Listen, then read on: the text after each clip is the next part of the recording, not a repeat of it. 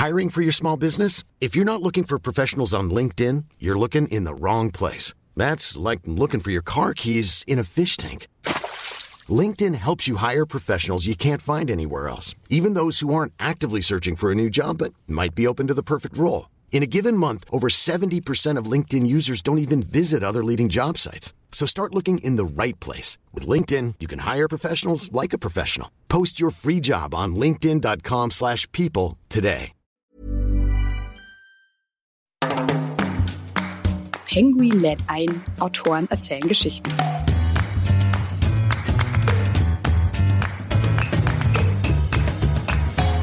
im geschriebenen Wort finde ich ganz viele Antworten auf viele Fragen, die ich habe. Und das, wie du richtig sagst, das sind natürlich universelle Fragen, die sich hoffentlich jeder mal stellt. Also was ist wahres Glück für mich oder was, was möchte ich eigentlich erleben im Leben? Was, wer bin ich eigentlich? Ja, das ist ja eine Frage, die beantwortet man sich ja immer wieder aufs Neue.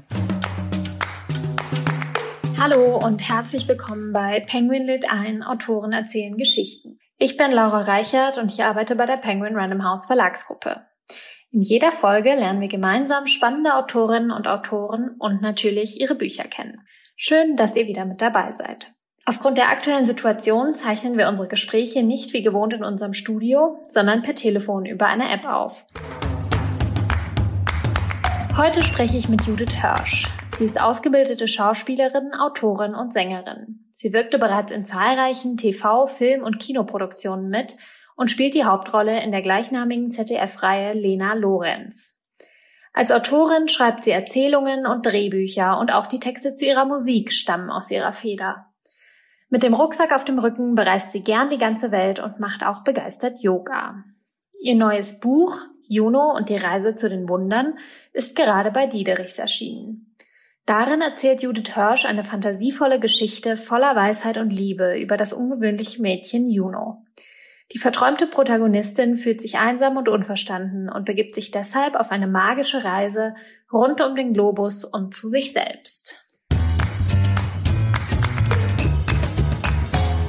Hallo liebe Judith, schön, dass du heute bei uns bist. Schön, dass wir heute sprechen. Hallo Laura, ich freue mich auch sehr darauf. Ich habe ja gerade schon erwähnt, dass du als Schauspielerin erfolgreich bist, aber zum Beispiel auch Drehbücher schreibst. Und in der Danksagung am Ende deines Buches Juno und die Reise zu den Wundern schreibst du, dass dich die Geschichte von Juno bereits seit einigen Jahren begleitet. Wie kam es denn zu dieser Geschichte? Wie hat sie dich gefunden? Also die Figur der Juno begleitet mich tatsächlich schon eine ganze Weile. Ich kann das gar nicht mehr genau sagen. Das ist aber wirklich schon viele Jahre liegt es zurück, dass ich über diese ja verträumte, sonderbare junge Frau Juno geschrieben habe. Und dann lag das auch immer wieder zeitweise rum und, und ähm, wurde auch von mir immer mehr vergessen. Und irgendwann, ich glaube 2018, habe ich es mir dann wieder vorgenommen und mir alles durchgelesen und war total überrascht, wie viel doch schon da war und irgendwie mich das auch wieder begeisterte, auch mit so viel Abstand. Und dann habe ich äh, mich nochmal dran gesetzt und ja am Manuskript gearbeitet. Aber diese Zeit, die dazwischen lag, die hat der Geschichte eigentlich sehr gut getan, weil durch meine eigenen Erfahrungen und auch durch meine Reisen natürlich die Geschichte so ähm, angereichert wurde. Auch wenn es sich ja alles in so einem märchenhaften Rahmen bewegt, ist da natürlich auch ein bisschen was drin, was ich erlebt oder erfahren habe. Jetzt nicht so eins zu eins, aber Erfahrungen sind da durchaus drin.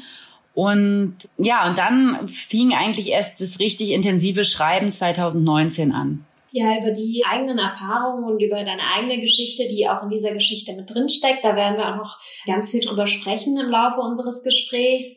Es geht ja so los, dass Juno in eine andere Stadt zieht, einen Mentor und Freund findet, den alten Mr. James, der eine ganz wichtige Rolle für sie spielt. Welche ist das und welche Rolle spielt er vielleicht auch für die Leserinnen und Leser des Buches? Ja, genau. Also Juno trifft in der schielenden Stadt auf, ähm, ja, kann man sagen, wundersame Weise den alten Mr. James. Er selber ist Goldschmied und Uhrenmacher. Und er wird für sie eine Art Mentorfigur. Also er wird auch ihr einziger Freund, weil, wie gesagt, Juno ist eine sehr verträumte junge Frau und auch sehr, sehr schüchtern und ähm, hat es nicht so einfach mit äh, auch Gleichaltrigen. Weder als Kind noch als heranwachsende Frau sind ihr die, die Menschen zu oberflächlich oder auch, oder sie findet einfach nicht so guten Anschluss. Und mit Mr. James hat sie das erste Mal eigentlich einen Freund gefunden und auch jemand, der sie so ein bisschen an die Hand nimmt und ihr sagt, es ist wichtig, dass du dein Leben nicht nur verträumst, sondern dass du es wirklich, wirklich erfährst und lebst und dass du deine Grenzen auch austestest, dass du dich besser spüren kannst. Du musst sozusagen in diese Welt rausgehen und, und voller Mut, damit auch das Leben passieren kann, ja. Und er wird sie nicht auf dieser Reise, die sie dann antritt, begleiten, also nur im Geiste, aber er wird sozusagen die Initialzündung zu dieser Reise. Ja, und eine ähm, Botschaft scheint dir da auch besonders am Herzen zu liegen, denn sie kommt immer wieder im Buch vor. Die Zeit, die wir auf Erden haben, sinnvoll zu nutzen, im Hier und Jetzt zu leben und sein Schicksal auch selbst in die Hand zu nehmen. Ja. Ja, ich glaube, das ist, entspricht schon auch sehr meiner äh, Lebensphilosophie. Und zwar sowohl mit allen Höhen und allen Tiefen. Also das es gibt ja, die meisten Menschen erlebe ich auch oft in Gesprächen, leben in so einer entweder oder Lebensphilosophie. Also ich würde ja eigentlich gerne das und das tun, aber das geht ja nicht, weil. Und ich glaube eher, dass das Leben in dem schön wird, wenn man in dem sowohl als auch denkt. Also ja, dass man wirklich äh, alles auskostet, weil die Zeit auf Erden ist tatsächlich ja irgendwie doch sehr kurz im Verhältnis zur Welt, zum ja zu unserem alten Globus und äh, wir sind nur so kurz hier und ich finde, man sollte sein Leben wirklich, also man sollte einfach aus dem aus dem Vollen schöpfen. Das heißt, du glaubst nicht an Schicksal oder doch? Ja, das ist etwas kompliziert die Frage. Ich glaube nicht äh, daran, dass irgendwo unser Schicksal geschrieben ist und wir sozusagen dem ausgeliefert sind und daran nichts ändern können. Daran glaube ich tatsächlich nicht. Ich glaube, wir sind schon Herr unseres Lebens und auch dem, was wir erschaffen und erleben können und dürfen. Und natürlich gibt es auch sowas, äh, wo man jetzt sehr kontrovers diskutieren könnte und sagen könnte, na ja, aber was, wie sieht das jemand, der in einem Land lebt, was unter, äh, also der geflüchtet ist zum Beispiel, ja, der hat vielleicht nicht diese Möglichkeiten, die ich jetzt in meinem Leben habe, wo wir wieder bei der Frage des Karmas sind oder des Schicksals oder von Glück und Nicht-Glück. Aber das ist wirklich ein sehr, sehr großes Feld und ja, für mich vielleicht auch eine Lebensaufgabe, da immer weiter tiefer zu gucken, was, was ist eigentlich meine Wahrheit. Aber um es jetzt mal deine Frage genau zu beantworten, glaube ich nicht daran, dass das Schicksal irgendwo geschrieben steht und wir daran nichts ändern können. Nein, daran glaube ich absolut nicht. Das ist ja auch eigentlich eine sehr schöne und beruhigende Vorstellung, dass man doch auch etwas von, von seinem Leben selbst in der Hand hat und selbst beeinflussen kann. Juno stellt sich im Buch einige Fragen, die sich, glaube ich, viele Menschen stellen, ob jung oder alt. Wie empfinde ich wahres Glück? Wie finde ich meinen Platz in der Welt? Wie werde ich meine Zweifel los? Gibt es die große Liebe? Und sie begibt sich dann auf eine Reise, um eben Antworten auf ihre Fragen zu finden. Und du hast eben schon angesprochen, dass genau in dieser Geschichte ja auch sehr viel von dir drin steckt. Vielleicht kannst du da ein bisschen mehr darüber erzählen. Also was zum Beispiel eine, eine große Ähnlichkeit äh, zu Juno ist, ist, dass ich auch alles aufschreibe. Also ich, ich reise auch immer mit mindestens vier Notizbüchern und äh, sammle mich auch sehr stark auf Papier. Also im geschriebenen Wort finde ich ganz viele Antworten auf viele, viele Fragen die ich habe. Und das, wie du richtig sagst, das sind natürlich universelle Fragen, die sich hoffentlich jeder mal stellt. Also was ist wahres Glück für mich oder was, was möchte ich eigentlich erleben im Leben? Was, wer bin ich eigentlich? Ja, das ist ja eine Frage, die beantwortet man sich ja immer wieder aufs Neue. Und von der jungen Figur Juno, also wo sie noch ein Kind ist, da steckt eine ganze Menge auch autobiografisches drin. Das ist der Mann, der an der Ecke wohnt. Ähm, das ist ein Kapitel, wo es eigentlich um das Thema Gerechtigkeit geht oder auch Konsum, dass der eine so viel hat und der andere nicht. Und in dieser Kinderrealität, dass alles irgendwie falsch ist, ja, dass äh, der Vater 20 gebügelte weiße Hemden im Schrank hat und der Mann, der an der Ecke wohnt, kein einziges Hemd und sie dann loszieht und ihm die Kleidung gibt. Das habe ich tatsächlich so gemacht. Also das ist eine Geschichte, die ist einfach genauso passiert. und mein Vater war etwas entsetzt und dann tatsächlich auch etwas beschämt, dass er entsetzt war, weil er gesagt hat, na ja, in deiner Kinderrealität war das ja total das Richtige, ja.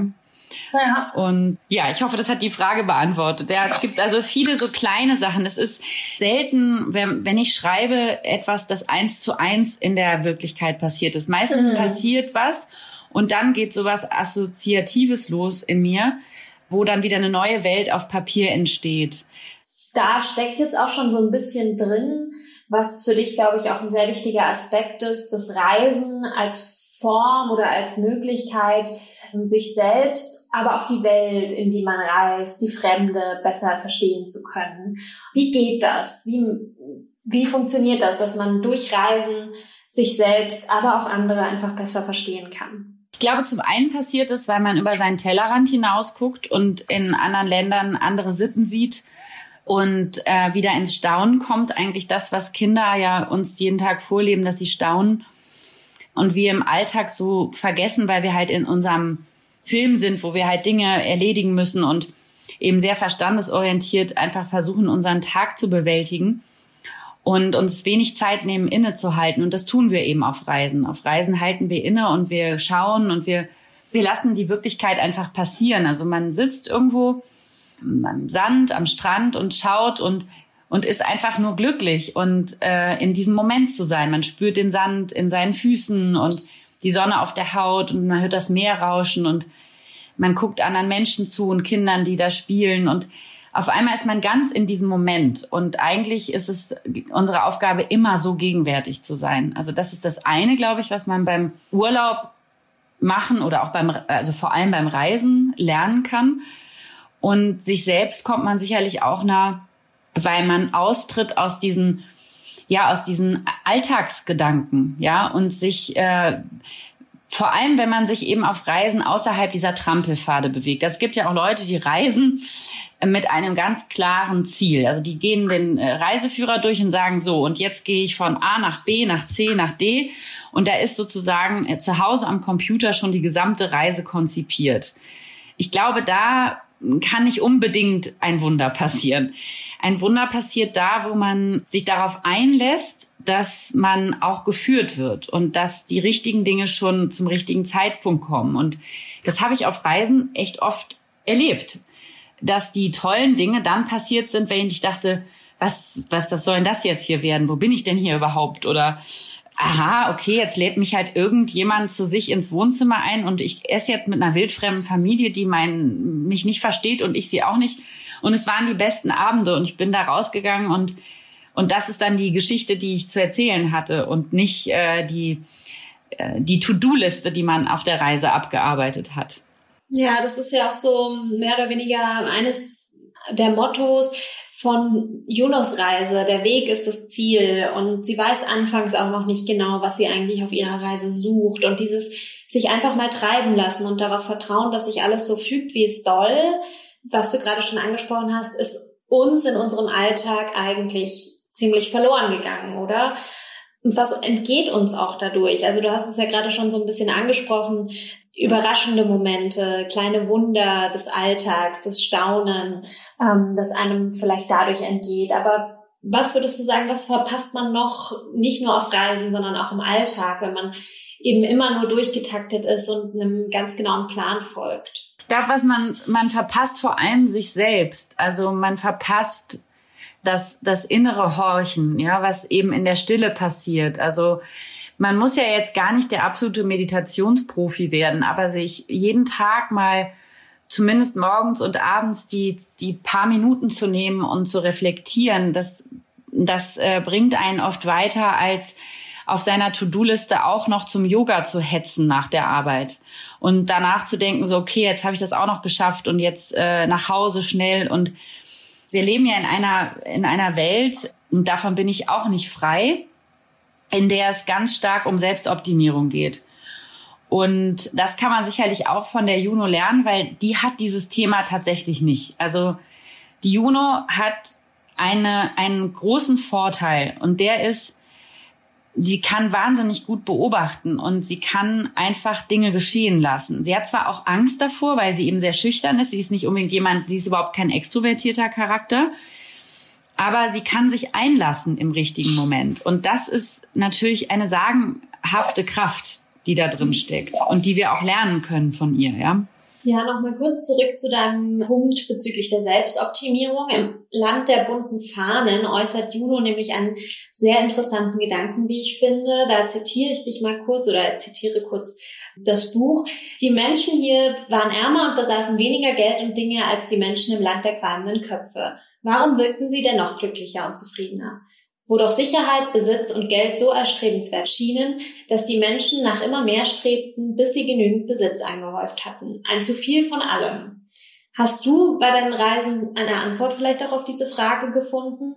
Warum es so zu sein scheint, dass Menschen in ärmeren Ländern, die eindeutig weniger haben, als wir, doch oft sehr viel glücklicher und zufriedener sind, als wir, die jeden Tag nach was Größerem, Tollerem, Schnellerem suchen oder streben müssen? Ja, ich denke schon. Also was, was ich beobachten konnte, ist, dass in also ich will das nicht verallgemeinern zu einem Land. Das ist übrigens auch ein Grund, warum ich nie wirklich, also keine echten Länder benannt habe. Also es ist ja in diesem märchenhaften Charakter, das hat ja auch einen Grund. Also ich glaube, dass, dass in vielen Regionen, wo es weniger um den Besitz geht, die Menschen genügsamer sind und mehr im Jetzt. Also es das heißt, es geht mehr um die Gemeinschaft, es geht mehr um das Gemeinsame, um das Zusammensein. Und sie haben vielleicht auch eine größere Haltung der Dankbarkeit etabliert dadurch, weil es eben nicht selbstverständlich ist, immer alles zu haben. Und ich glaube, wenn man echte Dankbarkeit etabliert, und zwar wirklich, das kann man ja üben, also das kann man ja etablieren wie Zähne putzen, dann wird man sehr schnell merken, also das habe ich am eigenen Leib gespürt oder spürt es auch am eigenen Leib, dass man immer glücklicher wird tatsächlich, weil man auf einmal den Fokus darauf gelenkt hat, was alles gut in, im eigenen Leben ist. Und wenn man aber im Materiellen verhaftet ist, ist man ja immer in einem Mangelbewusstsein, weil es wird immer jemanden geben, der mehr hat. Immer. Es wird immer jemanden geben, der mehr Bücher verkauft. Es wird immer jemanden geben, der der erfolgreicher ist, der reicher ist, der schöner ist oder schlanker. Also es gibt äh, eben immer jemanden, der besser ist. Und das ist ja auch das Dilemma mit den sozialen Netzwerken. Und in, ich glaube, in anderen Ländern geht es mehr darum, oft, dass die im Moment sind. Die sind einfach im Moment und dann etablieren die eine, eine, ein Grundgefühl der Freude. Und das ist, glaube ich, etwas, was man eher verliert, wenn man sich zu viel damit beschäftigt, was man alles nicht hat. Ja, das heißt ja auch, oder was du damit eigentlich im Prinzip sagst, ist, dass die eigene Haltung und die Sichtweise, die Realität, wie wir sie wahrnehmen, ganz einfach verändern kann. Und wann ist dir das klar geworden in deinem Leben? Ja, also es wird einem ja immer mal wieder was klar und dann äh, vergisst man es auch immer mal wieder. Also das heißt, Erkenntnisse kommen ja in Wellen. Das erste Mal, dass ich mich bewusst mit Spiritualität auseinandergesetzt habe, war, da war ich 17 und bin in Thailand gewesen. Damals ist ja jetzt auch schon eine Weile her, dass ich 17 war. Und ich habe damals in einer Familie in Bangkok gelebt, die mich nicht verstand und ich sie wiederum auch nicht, was auch zu vielen lustigen Momenten geführt hat. Und es war eine sehr buddhistische Familie und die haben auch sehr schnell gemerkt, dass ich Interesse am Buddhismus habe und haben mir dann englische Literatur aus dem Kloster mitgebracht und ich durfte dann auch in so ein Nonnenkloster mal gehen, so ein Schweigeretreat. Und danach habe ich, glaube ich, jedes buddhistische Buch gelesen, was mir in die Hände kam. Und das war sozusagen mein Einstieg in diese ganze Sache. Ich glaube aber, wenn du fragst, wann habe ich das das erste Mal gespürt, dann würde ich sagen, dass ich als Kind eigentlich schon das alles wusste und dann habe ich es eher wieder vergessen. Also wenn ich zum zurückblicke auf mich als kleines Mädchen, dann war das eigentlich alles schon mal da. Und jetzt erarbeitet man sich das eben natürlich auch mit dem Intellekt, den man besitzt und mit allem, was man sieht und hört. Aber das Wissen darüber, dass es eigentlich darum geht, sich glücklich und freudig zu fühlen und darauf den Fokus zu legen, das wusste ich alles schon mal als Kind.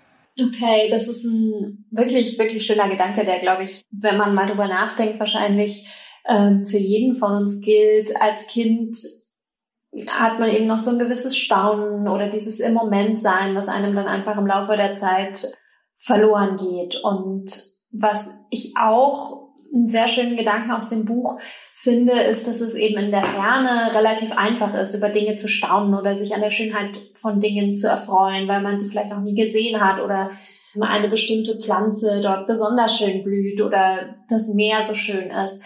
Aber in der Heimat nicht blind zu werden für die Schönheit, die auch direkt vor unserer Haustür liegt, dass das das eigentliche Kunststück ist. Und das ist wohl auch eine Lektion, die du bei deinen Reisen wahrscheinlich gelernt hast. Ja, total. Und es ist auch sehr heilsam manchmal in, in auch sehr arme, also ich war auch in sehr, sehr armen Ländern und bin da durchgereist. Also ich, ich bin da wirklich gereist. Ich mache da keinen Urlaub im, im Sinne, dass ich mich da an den Strand lege. Ich habe hab mir die angeschaut und hab, wollte die Länder erfahren. Und wenn ich dann zurückkam und bin gelandet, ich bin oft irgendwie in Frankfurt gelandet am Flughafen und bin dann da äh, eben mit dem Koffer raus oder mit dem Rucksack raus und war immer wieder bass erstaunt, wie sauber unsere, unser Land ist, wie reich unsere Autos sind alle nicht verbeult, die Luft ist klar, es gibt kein Smog über der Stadt, man kann sich sicher bewegen, ohne dass man Angst haben muss.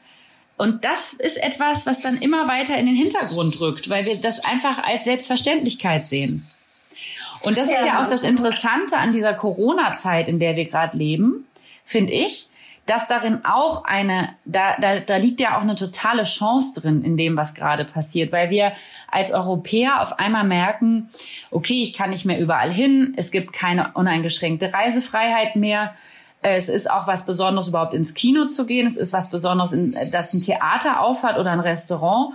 Und auf einmal werden wir so total zu uns zurückgeworfen. Und ich habe diese Zeit total genossen, aber ich kenne ganz viele Menschen, die sind äh, schier wahnsinnig geworden, weil die das noch nie, die sind so darauf fokussiert, immer im Außen zu sein, dass wenn die auf einmal in diese Stille kommen, sind die völlig wahnsinnig geworden diese Leute, würde ich mal sagen, oder die, die Menschen, von denen du jetzt sprichst, haben wahrscheinlich auch einfach sehr genaue Vorstellungen davon, wie ihre Zukunft aussieht, wie das nächste Jahr aussehen sollte, ähm, Erfüllung von gewissen Wünschen oder Träumen. Ähm, und da vielleicht auch verpasste Gelegenheiten, wie zum Beispiel Reisen oder andere Dinge zu erleben, zu machen. Ähm, das fällt denen, denke ich, einfach, oder das fällt vielen im Moment einfach sehr, sehr schwer. Ähm, wie gelangt man da zu mehr Ruhe und zu mehr Gelassenheit? Um auch vielleicht bestimmte fixe Vorstellungen, die man von seinem Leben, die man vielleicht vom nächsten Jahr oder auch nur vom nächsten Monat im Moment planen wir eher schon von Woche zu Woche oder von Tag zu Tag, weil man nicht genau weiß, wie sich die Situation immer wieder verändert. Ähm, wie kann man da fixe Vorstellungen loslassen und einfach mehr im Moment bleiben? Ach, da gibt es sicher viele Wege. Also ich glaube, ein guter Weg ist sicherlich auch einfach mal wieder gute Bücher zu lesen und äh, in diese Gelassenheit zu kommen. Und es gibt so eine schöne Lektion, äh, die in, auf Junos Reise und die ist die Lektion Nummer sieben. Und die heißt, wenn du denkst, du hast losgelassen, lass noch mehr los. Ja, und das ist das Schwierigste, weil ich, ich meine, das kennen wir doch alle. Wir haben, wir, wir wünschen uns etwas und dann haben wir natürlich jetzt auch schon bisschen was gelernt im Leben und wissen, okay, es kommt aber nicht, wenn ich es festhalte, also lasse ich los. Und dann ist man ungeduldig und denkt, ja, aber jetzt habe ich doch losgelassen, jetzt soll es doch auch mal kommen, ich habe doch losgelassen. Aber so funktioniert Loslassen halt nun mal nicht, ja. Und ich glaube, dass, dass wir auf einmal wieder, wir werden zurückgeworfen auf ganz rudimentäre Dinge und auf einmal werden die ungelösten Dinge in uns natürlich riesengroß, weil wir nicht mehr ausweichen können. Wir können nicht mehr feiern gehen, wir können nicht mehr rausgehen, sondern das, was man, wo man immer weggerannt ist, das wird auf einmal total omnipräsent.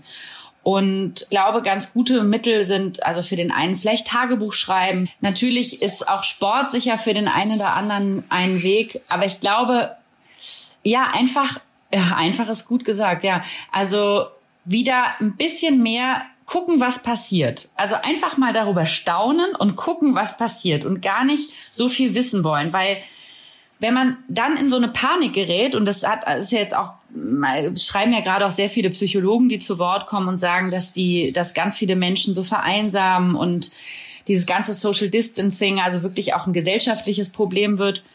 Und ich glaube, wenn man immer wieder diese Frage sich stellt, was könnte das Schlimmste sein, dann merkt man irgendwann, das ist gar nicht so schlimm. Man hat mehr Angst vor der Angst. Man hat Angst davor, allein zu sein oder Angst davor, was zu verpassen oder dies oder jenes nicht machen zu können. Und dabei liegt darin was so Schönes. Und Ich weiß nicht, ob du das auch erlebt hast, aber als dann der Lockdown vorbei war, haben ganz viele Menschen in meinem Umfeld gesagt, oh, das war eigentlich total toll. Man musste ja gar nichts ja. mehr machen. Und das ist, glaube ich, der Schlüssel, den, jetzt kommen wir wieder zu einer anderen Frage von dir, den viele in anderen Ländern eben haben, weil die leben einfach so ein bisschen in den Tag rein. Und das können wir ja auch jetzt einfach mal versuchen und merken, wir werden alle nicht sterben. Wir leben immer noch in einem wahnsinnig guten sozialen Netz.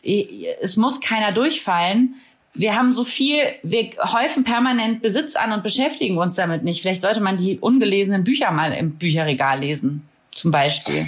Ja, ähm, tatsächlich habe ich das auch interessanterweise, als es dann wirklich hieß Lockdown, habe ich das, glaube ich, am Anfang wirklich auch relativ bewusst als so eine Art Erleichterung empfunden.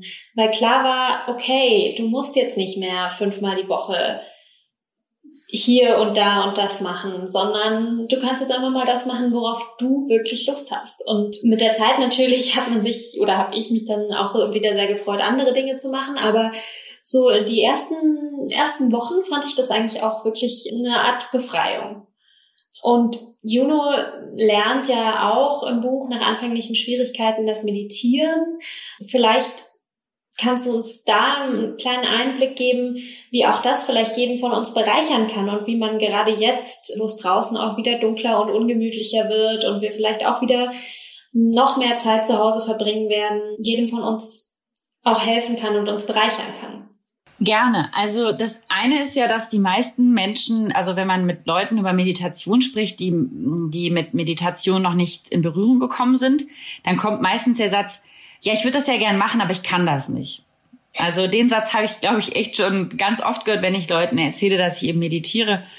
Und die meisten denken an äh, jemanden mit einem langen Bart, der irgendwo rumsitzt, im perfekten Schneidersitz, im Lotussitz und da so vier bis fünf Stunden sitzt, ohne sich zu regen. Ich meine, die gibt es natürlich, aber das, es geht gar nicht so sehr um die äußere Form. Also wenn man in der Natur lebt, dann sollte man einfach ein bisschen in die Natur gehen und langsam gehen, also langsame Schritte machen und einfach mal gucken, was ist da eigentlich. Nicht mit dem Fitbit-Schrittmesser nebendran, der am Handgelenk baumelt und sagt, nee, du musst aber heute noch 20.000 Schritte mehr gehen, sondern einfach mal nur den Zweck zu haben, da zu gehen, zu atmen, zu scha schauen, mal innezuhalten, mal die Hand auf die Brust zu legen oder auf den Bauch, mal zu gucken, wo atme ich eigentlich. Also einfach so eine, wie fühle ich mich, sich zu fragen, wie fühle ich mich eigentlich? Ja, das, das kann auch schon alles sein. Oder wenn man nicht so gerne draußen ist oder nicht so gerne geht, dann kann man sich auch einfach auf den Stuhl setzen und man kann sich schöne Musik anmachen oder man kann es auch ganz in Stille machen. Und einfach mal nur den Stuhl spüren, nur den Stuhl unter sich. Das, das reicht oft schon, wenn man sich mit kleinen Schritten dem annähert. Jeder, der noch nie meditiert hat, sollte sich nicht zwei Stunden hinsetzen, weil der wird wahnsinnig. Das ist etwas, das kommt mit der Zeit ich weiß noch, als ich angefangen habe, da fand ich eine halbe Stunde unglaublich lang. Und jetzt, wenn ich eine halbe Stunde meditiere, denke ich, ach, nur eine halbe Stunde und dann kommt der Gong und dann denke ich, das waren fünf Minuten. Es gibt natürlich auch ganz viele Anleitungen im Internet. Also das Internet ist voll mit Meditationsübungen. Äh, man muss aber in keinen Retreat, man muss kein Geld ausgeben, man muss in keinen Kurs gehen, man kann das ganz alleine machen. Und wirklich es gibt auch Apps dazu. Also jeder, der jetzt vielleicht technisch affiner ist, der kann sich auch mit gewissen Apps weiterhelfen. Da gibt's auch sehr gute. Aber ähm, nicht immer das Größte erwarten. Am Anfang gehen die Gedanken in alle möglichen Richtungen und irgendwann merkt man, das ist, also ich sage mal, das ist wie Zähneputzen. Man muss das wirklich üben dann wird's toll. Ja, da gibt's auch ein ganz, ganz tolles Zitat im Buch, wie ich finde. Und es lautet, du gehst, du reist, du bist immer aktiv, du schaust dir alles im Außen an, aber das wahre Leben findet im Inneren statt. Also sitze einfach, lasse los und beobachte die Schönheit. Und das, finde ich, beschreibt das, was du uns gerade versucht hast, näher zu bringen sehr, sehr gut. Und du hast ja auch schon vor ein paar Minuten erzählt, wie du zum ersten Mal in Kontakt mit dem Thema Spiritualität, mit dem Buddhismus in Thailand gekommen bist. Welche Rolle spielt Spiritualität heute in deinem Leben? Eine große. Also ich glaube, es ist nicht etwas, wo man also jedenfalls nicht für mich, dass ich äh, jetzt morgens aufwache und denke, ah, heute ist ein spiritueller Tag oder so, äh, sondern es ist etwas vielleicht ritualisiertes in meinem Leben. Also ich bin keiner Konfession zugehörig, bin nicht getauft worden. Ich halte mich trotzdem für relativ gläubig. Also ich versuche eben ab und zu mal innezuhalten. Ich versuche mich ich versuche mich in Dankbarkeit zu üben und ich versuche mir immer wieder klar zu machen, was ich für ein privilegiertes, gutes Leben habe und Spiritualität ist etwas, das ist einfach in meinem Leben mit dabei. Das ist eine sehr schöne Zusammenfassung, finde ich, ähm, wie Spiritualität quasi wie ein Grundrauschen in einem Leben begleiten kann und viele Klischees, die einem dann vielleicht erstmal einfallen, dann doch in der Realität nicht so zutreffen. Wir haben jetzt über viele verschiedene Themen gesprochen, die alle in deiner Geschichte Juno und die Reise zu den Wundern drinstecken. Und wir könnten noch sehr viel länger darüber sprechen, welche Themen da sonst noch so drin stecken, weil es einfach viele, viele Anknüpfungspunkte, glaube ich, gibt für Diskussionen, für Gedankenexperimente, für ähm, weitere Lektüre und so weiter und so fort. Es ist ein dünnes Büchlein, aber es stecken viele, viele tolle Themen drin. Und wenn du dir wünschen könntest, was die Geschichte bei deinen Leserinnen und Lesern bewirkt, was wäre das vielleicht? Also ich möchte gerne, dass die Leser einfach glücklich sind, wenn sie es lesen und dass sie in dieser Zeit, wo wir alle vielleicht sehr eingeschränkt oder gar nicht reisen können, mit Juno wenigstens auf eine fabelhafte Reise gehen. Und ich wünsche mir, dass da eine gewisse Selbsterkenntnis ähm, auch in Gang getreten wird.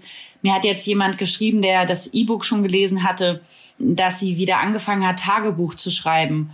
Und eine andere hat geschrieben, ich möchte auch wieder mehr wie Juno sein. Und das sind dann diese Momente, wo ich denke, ja, okay, es hat alles geklappt, das ist perfekt. Und das ist so das große Ziel für mich, dass es den Menschen mehr gibt, weil ich habe Bücher, die sind für mich wie gute Freunde. Und ähm, die begleiten mich ein Leben lang und die, würde ich auch nie weggeben. Und da habe ich auch ganz viele Erkenntnisse gewonnen. Und ich bin natürlich auch die Summe all dessen, was ich gelesen habe und deswegen möchte ich, würde ich mich sehr freuen, wenn Juno auch äh, sozusagen für andere sowas wird. Und was liest du gerade? Welches Buch liegt gerade bei dir auf dem Nachttisch? Das ist ja immer unsere Frage zum Schluss. Ich bin gerade fertig mit einem Buch geworden, was gar nicht eine Neuerscheinung ist, sondern ähm, was es schon eine ganze Weile gibt. Und ich habe das aber verpasst damals und habe es jetzt gelesen und verschlungen. Ich fand es ganz fabelhaft. Und zwar ist es von Nina George, Das Lavendelzimmer. Sagt ihr das was? Ja, das habe ich auch schon gelesen. Allerdings, als es noch eher eine neue Neuheit war, aber ich habe es auch sehr gemocht, ja. Also ich finde, das ist sprachlich ganz großartig und äh, ich mag auch ihre Hauptfigur, den Jean Perdu und diese Idee, dass man mit Büchern, also diese literarische ähm, Apotheke, die der Jean Perdu hat, dass man mit Büchern Krankheiten heilen kann, die für Ärzte zu lapidar sind. Das finde ich einfach einen so wunderbaren Gedanken. Und ich habe das sehr genossen. Und jetzt liegt auf meinem Nachttisch ein äh, neues Buch, was ich jetzt anfange. Und das ist was ganz anderes. Und zwar von David Sedaris Calypso. Okay, dann vielen herzlichen Dank für diese beiden Buchtipps und vielen herzlichen Dank für dieses tolle und inspirierende Gespräch, Judith Hirsch. Vielen lieben Dank, es war ganz schön, hat sehr viel Spaß gemacht. Das war Episode 3 in Staffel 5 bei Penguin lädt ein, Autoren erzählen Geschichten. Wir haben von Judith Hirsch erfahren, wie sie ihren Weg zum Buddhismus und zur Spiritualität gefunden hat, welche Lektionen sie selbst auf ihren Reisen gelernt hat und welche Botschaften ihr in ihrem Buch besonders am Herzen liegen. Ihr Buch Jono und die Reise zu den Wundern ist bei Diederichs erschienen. Wenn euch diese Folge gefallen hat, dann lasst uns doch gerne eine Bewertung auf der Plattform eurer Wahl da.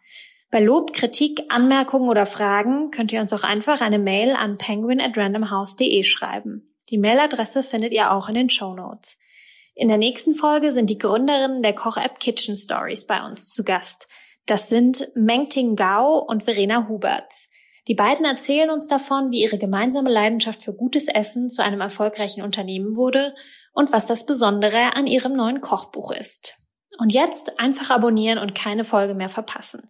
Egal ob bei iTunes, Spotify, Deezer und überall, wo es Podcasts gibt.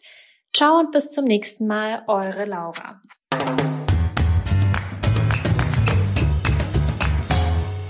Zum Schluss möchte ich euch noch den Podcast von Elena Uhlig und Maria Groß ans Herz legen. Und worum es in ihrem Podcast geht, das erzählen sie euch am besten selbst. So, und da sind wir groß und fett. Und warum sind wir groß? Weil wir großartige Ladies sind. Und weil du die Maria Groß bist und ich die Elena Ulich und fett sind wir auch noch. Aber wir sind der Podcast Groß und fett. Hört mal rein, wir kochen in Echtzeit mit euch in 30 Minuten mega leckeres, geiles Gericht. Schnell gemacht, einfach, mhm. oder? Easy, nachvollziehbar, leichte Küche, schnelle Küche. Also so wie man es eigentlich braucht im 21. Jahrhundert. Ja, aber das Geile ist, wenn man mit dir kocht, dann ist halt der gewisse Pfiff da noch drin, mein Schatz. Ja, Drive. Drive-in. Hi, I'm Daniel, founder of Pretty Litter. Did you know cats tend to hide symptoms of sickness and pain? I learned this the hard way after losing my cat, Gingy. So I created Pretty Litter, a health monitoring litter that helps detect early signs of illness by changing colors, saving you money and potentially your cat's life. Pretty Litter is veterinarian developed, and it's the easiest way to keep tabs on your fur baby's health right at home. Go to prettylitter.com and use code ACAST for 20% off your first order and a free cat toy. Terms and conditions apply. See site for details.